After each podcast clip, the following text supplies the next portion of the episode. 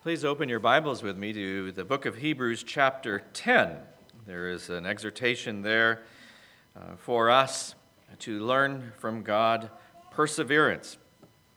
I was uh, watching the Olympics this week and I was uh, greatly impressed uh, a few days ago in which uh, we ended our cross country drought uh, with a gold medal uh, Kikkan Randall and Jessie Diggins won the women's team sprint freestyle race, out sprinting my wife's ancestry, uh, Sweden and Norway, to become the, the first Americans to win an Olympic gold medal in cross country, cross country skiing.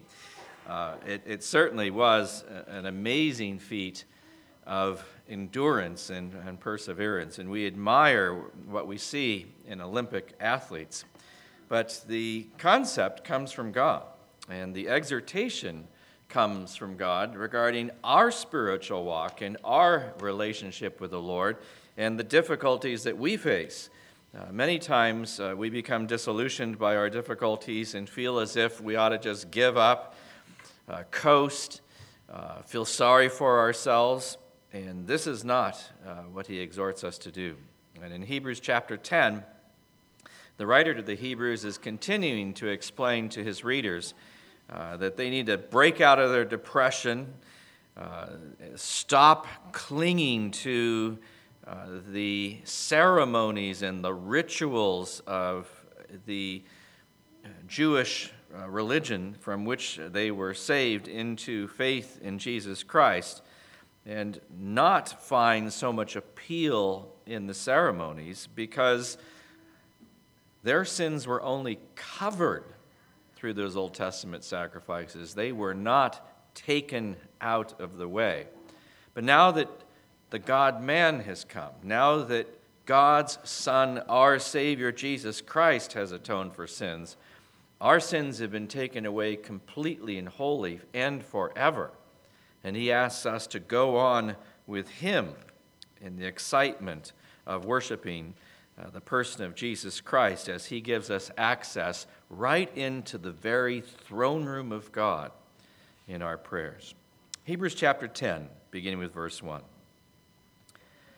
For the law, since it has only a shadow of the good things to come and not the very form of things, can never, by the same sacrifices which they offer continually year by year, make perfect those who draw near. Otherwise, would they not have ceased to be offered? Because the worshippers, having once been cleansed, would no longer have had consciousness of sins? But in those sacrifices, there is a reminder of sins year by year. For it is impossible for the blood of bulls and goats to take away sins. Now, this is not what you want to hear about the faith that you were reared in and the faith that you have held so dear, uh, the faith that you enjoyed. You have come to hear of the news of Jesus Christ being God's Son and a once for all sacrifice that has atoned for sin forever. But there is something about us as human beings in which we like ritual and we like ceremony. Uh, we were living in Dubuque for 23 years. It's a very uh, Catholic town. And as times were changing, a number of the Catholic churches uh, were switching uh, to have a liturgy in English.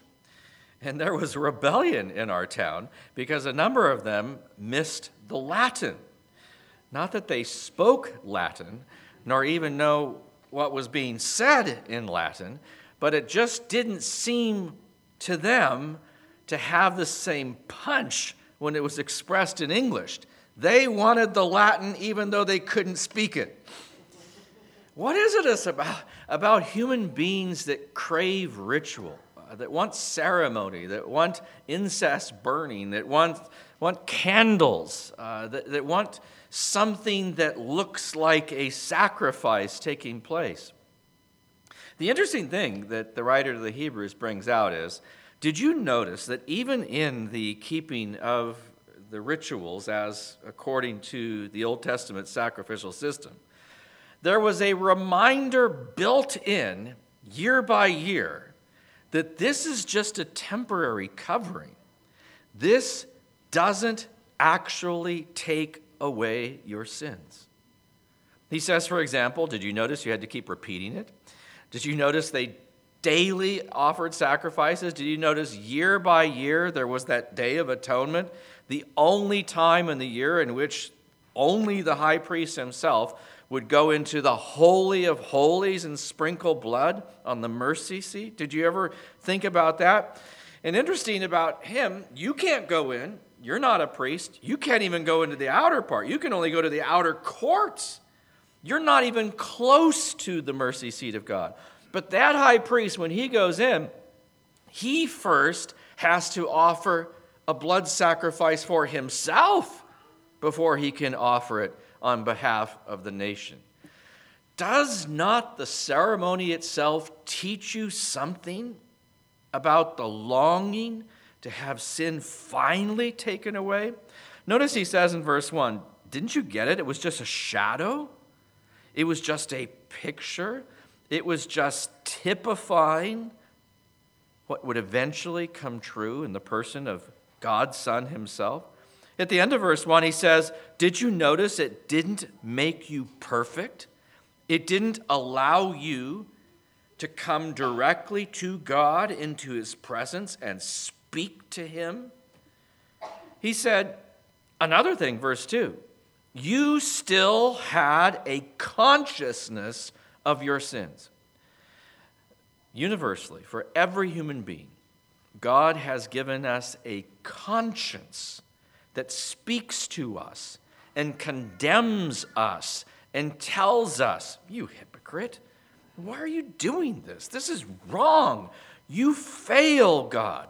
And we hate our consciences speaking to us, but the conscience speaks telling us our sins aren't removed. We need a once for all payment that will take away sins forever, cleanse our consciences, and allow us to have free and full access to God Himself.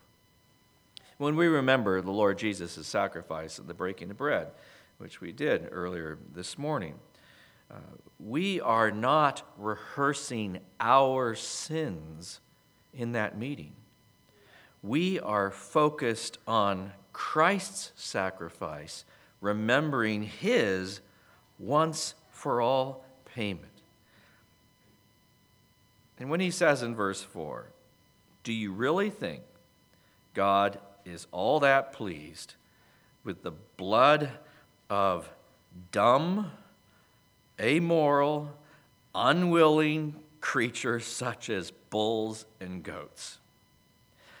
Doesn't something speak to you to say, This is an inadequate sacrifice to take away my sins? There is just a temporary covering for my sin while I'm awaiting the day in which my sins will eventually be taken away forever and ever. When I go to a store, uh, sometimes depending on the store I'm going to, I don't want to give them cash. I want to pay by plastic. And so I pull out a little card and I make a promise to them. And I say, I'll take the merchandise now, and you can look at this. And this is a promise that later on you'll be paid in full. Isn't it interesting that we work with credit day by day, in which we say, I'll pay later. You can trust me in this. And we have not come to realize that in the Old Testament, those Old Testament believers were saved on credit, awaiting the day in which the actual payment would be made which could only be made by the God man. God come in the flesh, Jesus Christ, who then fully makes payment to take away our sins forever. The writer to the Hebrews, quoting from Psalm 40, David's psalm regarding the trouble he'd gotten himself into, in which his son was uh, trying to replace him on the throne, and David was running for his life. We now understand that David's story was a picture, a type of Jesus Christ himself. I read verse 5 of Hebrews 10. Therefore, when he comes into the world, he says, Sacrifice and offering you have not desired, but a body you have prepared for me. In whole burnt offerings and sacrifices for sin, you've taken no pleasure. Then I said, Behold, I've come. In the scroll of the book it is written of me, to do your will, O God. Now, the Old Testament saints had access uh, to these portions of Scripture. And though there were many virtues of the Old Testament sacrificial system, it taught us the seriousness of sin, it taught us the righteousness of God. We came to understand that God's holiness demanded a payment for sin. Uh, we understood the necessity of an atonement. But all of that system was a type of Christ looking forward to the ultimate payment because anyone should have seen in the fact that our consciences aren't clear and that we don't have access directly into God's presence, that we long for direct access to God Himself. Why are we kept in the outer court? Why only priests get to go in? Why only one priest one day a year gets to go into the Holy of Holies? Where am I in this? How can't I be close to God? And yet, Jesus himself has given us exactly what we need. He says, You don't want more sacrifices. You want me. You want all of me. You want my heart. God wants one who will do his will. And Jesus Christ came as the God man and did exactly what God asked of him. He didn't sin at all. As a true human being, he was one of us and could relate to us completely. And consequently, he becomes for us the great high priest, the one we need, the one that we can relate to, who has truly qualified himself through his perfect obedience to God to be that perfect sacrifice for us. If he'd not been human like us, he could not die. And death is the penalty for our sins. Had he not been God, the value of his death would not have been infinite. And it wouldn't have been possible to save you and me and anyone else in the world who would believe.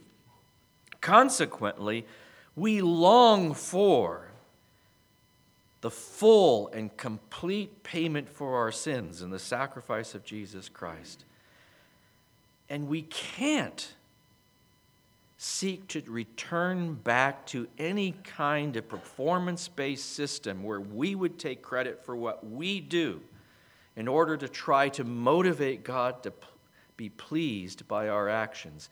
We instead cast ourselves completely, wholly on the work of Jesus Christ in our place, paying our penalty for us so that we can have access to God. Verse 8 says, Sacrifices and offerings and whole burnt offerings and sacrifices for sins you have not desired, nor have you taken pleasure in them, which are offered according to the law. Then he said, Behold, I've come to do your will. Speaking of Jesus, he says, He takes away the first order to establish the second he replaces and fulfills the Old Testament and establishes the New Testament. Other than those of us that know the Bible, it has two parts an Old Testament and the New Testament. The only times we ever hear of the word testament is last will and testament, in which we make a contract that says, when I die, my assets will go to the following people. Usually we give them to our children or our grandchildren or the like. Sometimes we give away to charity and the like. That testament is a contract that comes to effect when someone dies. Perhaps better terms than Old Testament, New Testament our Bibles, we could speak of the Old Covenant, the Mosaic law system. and the new covenant which Jesus establishes in his blood. In the Old Testament, it required of us complete obedience and caused us to fail. It gave us no power to obey. In the new covenant, Jesus Christ takes our sins away from us forever, gives us direct access through his accomplishment right into the throne room of God. and empowers us through the gift of His Spirit, working with a new nature that He's implanted in us, a new heart. He said we had a heart of stone, we need a heart of flesh, a heart that's soft towards God. His Holy Spirit communing with our new human spirit, enlivened to have fellowship with God, to walk with God, to please Him in all respects, to have our sins taken away and our consciences finally clean. Someone asked me recently, How does a person know? I think it was in, in my theology class Tuesday night. Someone said, How would we know that the moment we express our faith in Christ, it actually worked? And I said, Did you feel that your sins were forgiven? Did you sense the load, the burden of sin that you've been carried taken away? Did you sense now you had fellowship with God? Could you talk to God directly and sense that He was hearing you? Because it says right here, verse 2 says, We had a consciousness of sins. Now He says He has taken that all away. And we feel free and open to speak our minds to God. Imagine that.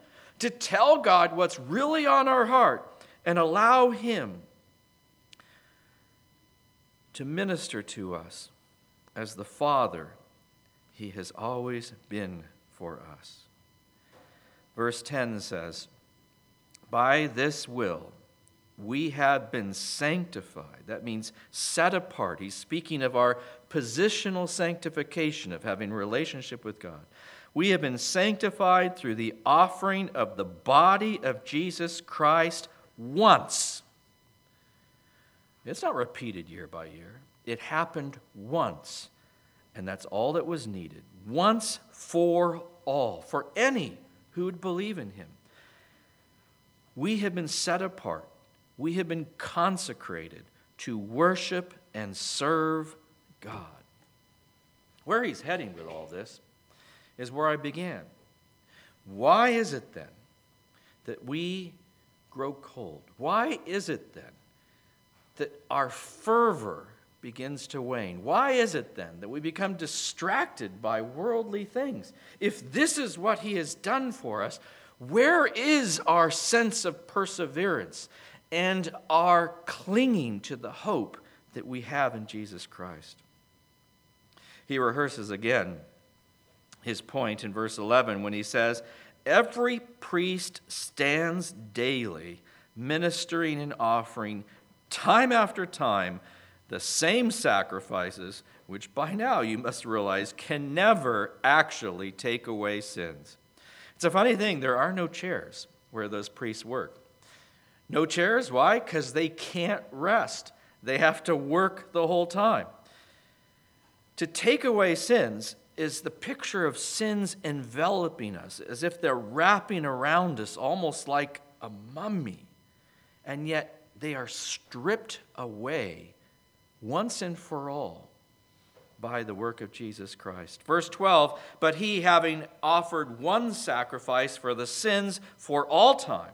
And he applies this to the Old Testament saints. They are no longer saved merely by credit. They are now actually saved, their sins having been paid for in full. And we, as New Testament believers, have our sins taken away completely, paid for once and for all, never to be held against us again. Having made this one sacrifice, he has now sat down. The imagery is he's done, his work is over. He sat down on the throne at the right hand of God, and this cannot be completed. That's a double edged sword in one way. in, in one sense, it's a blessing to us to know that he will never have to die again. His payment was sufficient. On the other hand, it means there's no other means by which any of us could possibly be saved. There is only one way to be saved. Those kids sang beautifully that truth. That was the future of our assembly here. That, those kids are the future if the Lord tarries. And they sang the truth that this was the way in which God saved us, the one way in which He saved us. Verse 13 says, waiting from that time onward until his enemies be made a footstool for his feet. You might say, Where is Jesus? He is awaiting the time in which he will come again to take us to be with him forever, and he will establish his kingdom here on this earth, and his enemies will be his foot, footstool. For by one offering he has perfected for all time those who are sanctified. What he's then done for us, folks, is that he has positionally sanctified has positionally placed us with access to God, perfecting us, not meaning that we have never had any capability of disappointing him and sinning and needing a family forgiveness found in 1 John 1 9. But he's saying he has given us the end and the goal of freedom of access, freedom of speech in the presence of God Himself because our sins have been forgiven. We beat ourselves up regularly because of the disappointment that we are to ourselves. And we do not live enough in the truth of the forgiveness that we have in Jesus Christ. That once and for all, He has paid for our sins, and it will be never held against us again. And He says the Holy Spirit is testifying. He saw Jesus' sacrifice. He's a witness to the covenant. He can bear witness to the gospel. In verse 15, he says, The Holy Spirit testifies to us. Quoting from Jeremiah 31, one of the passages that speaks of the new covenant. This is the covenant that I will make with them after those days, says the Lord. I will put my laws upon their heart, and on their mind I will write. Meaning that this new nature that He's placed within us, this new heart that He's given us, actually loves God and wants to please Him. This is a New Testament blessing that was not given in the Old Testament. This is part of the new covenant, a covenant that belongs to Israel, which Israel will receive in the future when Christ sets up his kingdom. We get a foretaste of it. They get it full force in the new covenant blessings, in the new millennial reign of Christ. And our heart loves the Lord and wants to please him. Verse 17, and their sins and their lawless needs I will remember no more. They are truly forgiven. And he says in verse 18 in application, then where there is forgiveness of these things, there's no longer any offering for sin. If we've been released from debt, our debt has been paid. We don't owe anything except the next paragraph. The whole point of why we're in this passage is that he wants us to access him in heaven and give ourselves wholly to Him with this new heart that He's given us, loving Him completely from the whole part of our being. But the author here has readers who wonder whether Christianity is worth it. They're being persecuted. Uh, they probably live in Jewish communities in which the Jews are making it hard on them that they've converted to Christianity. And they wonder, like, wouldn't it be easier just to turn back into our old way of life? And the answer is no. What life was that? How helpful was that? Don't you want to be right in the throne room with God Himself? Verse 19. Therefore, brethren, he's speaking to all of us as believers, since we have confidence that word more literally means freedom of speech. It means freedom of access. It means I'm right there in the throne room of God, speaking him to him directly. Since we have confidence to enter the holy place by the blood of Jesus, we're not speaking of just the symbol of that tent tabernacle where only the high priest could go. We go right into the real tabernacle, God's presence itself in heaven, on the basis of Jesus' sacrifice. By a new and living way, it's both new in time and in quality. It never grows old, it's always affected, effective, which he inaugurated for us through the veil, that is his flesh. That original veil in either the tabernacle or the temple was both a door and a barrier. In one sense, it allowed the high priest to go through. In the other sense, it was a veil saying, But you can't go. You're not allowed. You're blocked by this veil. Jesus Christ, in his consecration, opened that way up and made it available to us, bringing us right into God's presence himself, so that we can be with God fellowshipping with Him, loving Him, and talking to Him directly. When I was young and in love with Carol, uh, not yet married, uh, one of my greatest frustrations is she went all the way back to Bolivia one summer and they didn't have a telephone. Uh, there was no way to talk to her all summer long. I, this is back during the cassette era, I, I would audio tape my voice on a cassette. I mailed one or two to her during the summer. I wrote her almost every day. We went to Yosemite that year, and I'd climbed Half Dome, and I knew that she had written me a letter, general delivery, to the main post office on the valley floor. And I asked my parents, Can I run ahead? Because I want to get that letter today. And they said, Go ahead. And from the top of Half Dome all the way to the post office, I never stopped running. I ran the entire distance to get that letter from her. That, my friends, is the love of access to the heart of just a girlfriend. But how much more so would I want access to the heart of God, standing in His presence, opening my heart before Him, bearing my whole being before Him, saying, I have God Himself, my Creator, the Creator of everything, listening to me because He loves me. This victory has been won by Jesus Christ. Why would I not exercise this access? He has become our great high priest, he says in verse 21. This is due to his dignity as the Son of God, his exalted position, his intercessory work, the sacrifice that he's made. And so he says, in exhortation, as a response to it, let us. He doesn't address it to us as individuals, he speaks to us corporately because he wants us to worship as a body of believers corporately.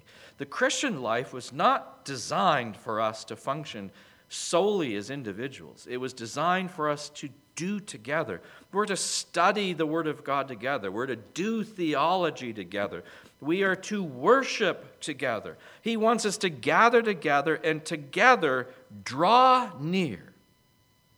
Meaning, through the access of prayer, come right up to me and talk to me with a sincere heart. Sincere means true. With a clean heart, with a truthful heart, not with hypocrisy, but with an open, true heart. Meaning we're putting our heart into it when we speak to God directly. In full assurance of faith, meaning with great confidence, trusting that this access is actually there and that God actually wants to hear us having our hearts sprinkled clean from an evil conscience and our bodies washed with pure water. The priests used to do this. Uh, they regularly sprinkled themselves with blood for the picture of propitiation, the payment for sin. They bathed themselves with water, consecrating themselves for service. And we, through the work of Jesus Christ, understanding what it took for us to be able to access God's throne room, we come before Him and we pour out our hearts to the one who created us. It is so beautiful. It's a wonder why anyone would ever turn back. How could anyone close his heart down and say, I'm distracted by the things of the world. I'd rather be interested in the things of the world than my Creator God, my Savior, the one who made it possible for me to have access to Him. And so he says, Let us hold fast the confession of our hope without wavering. This confession is the actual body of truth of what we know and believe. A synopsis is in the back of our bulletins. But we cling to the truth, saying, I belong here. This is my right to be in the throne room of God, talking to Him directly, because this access has been won by my Savior Jesus Christ, who's not ashamed to call me his brother, who's not selfish in holding his inheritance to himself, but is willing to share his inheritance with me and says, I'll be ruling and reigning over this earth. You may join me in honor, serving along with me in administrating my kingdom. It's amazing what he offers us. We, therefore, together as a group, holding fast the confession of our hope without wavering, for he who's promised is faithful. He has responsibly achieved this for us. He then says, Let us consider how to stimulate one another to love and good deeds. Why do we do theology together? Why do we do meetings together? Why do we worship together? Why do we drive distances to get near each other because He's designed us to function as a family, as a body of Christ, as Christ's body, as His instruments to accomplish His work. And as we are worshiping, as we are pouring out our hearts before Him, as we are talking to Him in prayer, we are also a mutual encouragement to each other, exhorting each other stimulating each other to show the necessary love to each other that builds us up and bonds us together strongly. The good deeds that we do are not attempts to motivate God to save us, He's already done that. The good deeds that we do are done out of gratitude in serving each other. Some of the individuals to whom he is writing have been so persecuted that they have had their possessions stolen from them, that they have been lied about and abused verbally, and that they have been uh, uh, harmed physically, beaten. But they continue to serve, even visiting their fellow believers in prison, feeding them, making it public their allegiance with those who've already been in prison. And why would they do that? Because of the love in their heart, knowing that Jesus would do this for them and they wanting to follow Jesus and doing it for others. Without fear, they stand boldly for the truth of Jesus Christ against their culture, against their times, in which they strongly minister to each other to strengthen each other so that they will go on together in a manner that pleases the Lord. And when David was rehearsing his difficulty and asking God to rescue him, he says, I know you don't want any more sacrifice. You want obedience. And the obedience that we do is not out of some sense of obligation, not a sense of, I do this to motivate you to save me. No, He's already saved me. My obedience is an expression of my gratitude, of wanting to please Him because He has been so generous and kind and loving to save me, I want to give back to him the love that he has shown me. And the last verse of the exhortation is verse 25. Not forsaking our own assembling together, as is the habit of some, but encouraging one another, and all the more as you say, see the day draw near. In the busyness of life and the difficulties that we face, sometimes we think it's really not necessary for me to be together with other Christians. I can do this on my own. And we're mistaken in that. We think, I'm strong, I'm okay, I don't have to be with other believers. In fact, there are some other believers that irritate me, and so I'd really rather not be with them.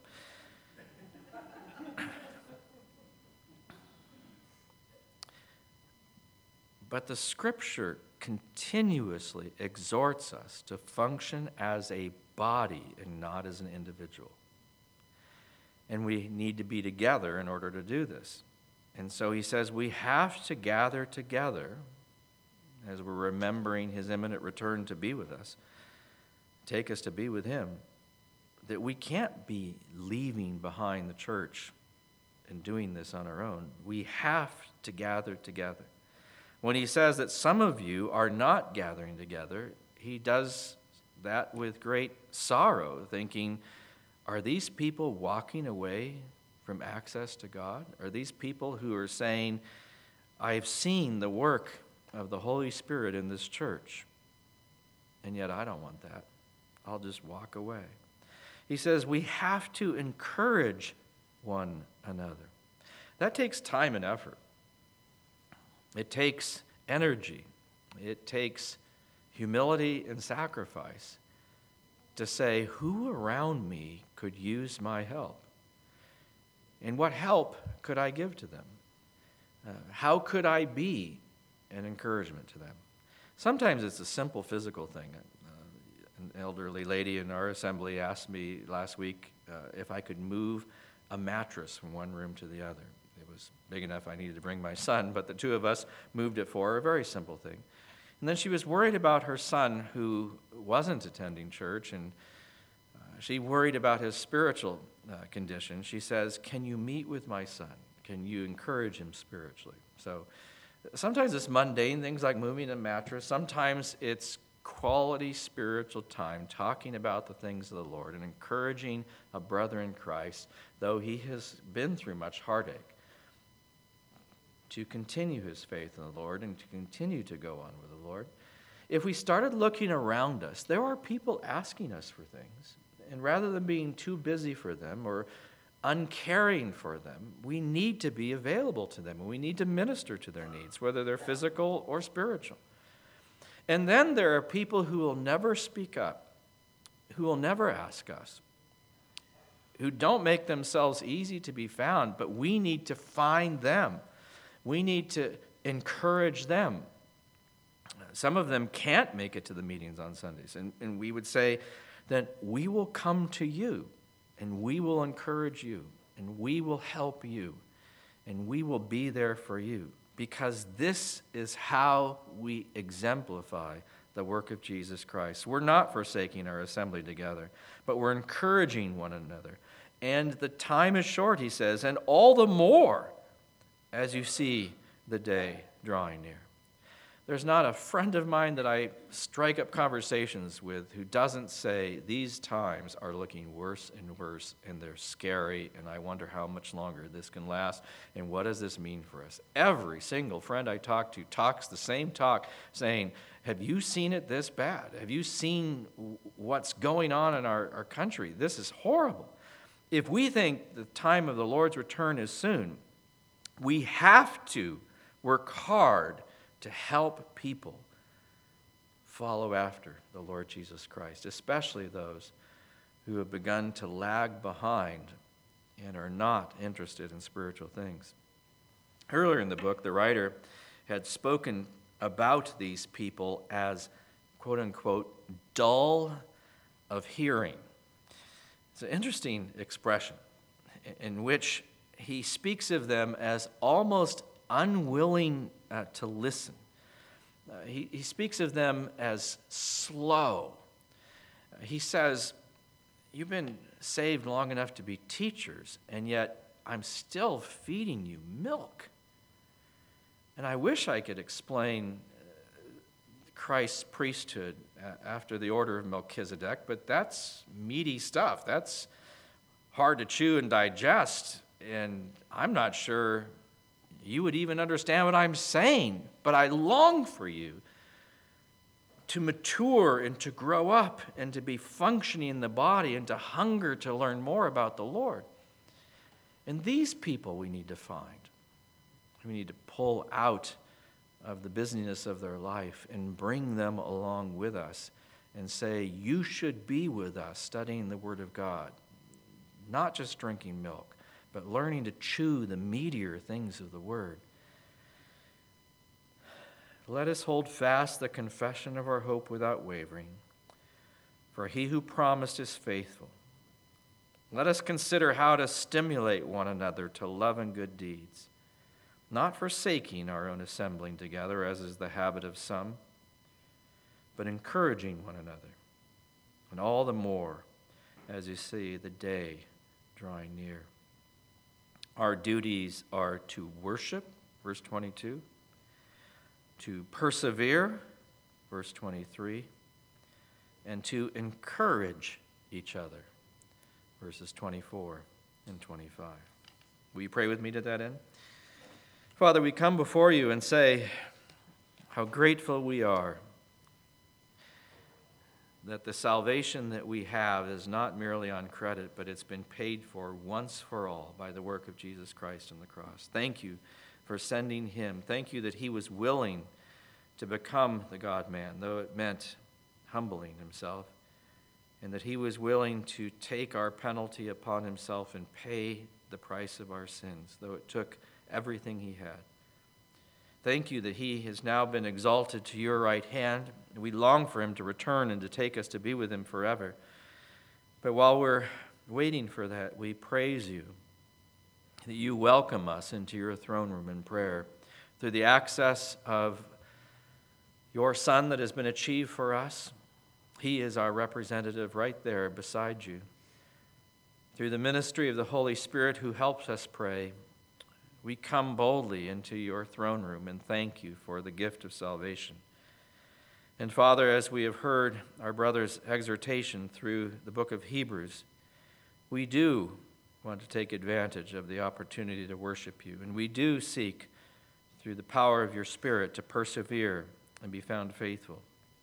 And we do realize a responsibility to encourage one another. And we ask that we would be faithful in this. For we pray in the name of our Lord and Savior Jesus Christ. Amen.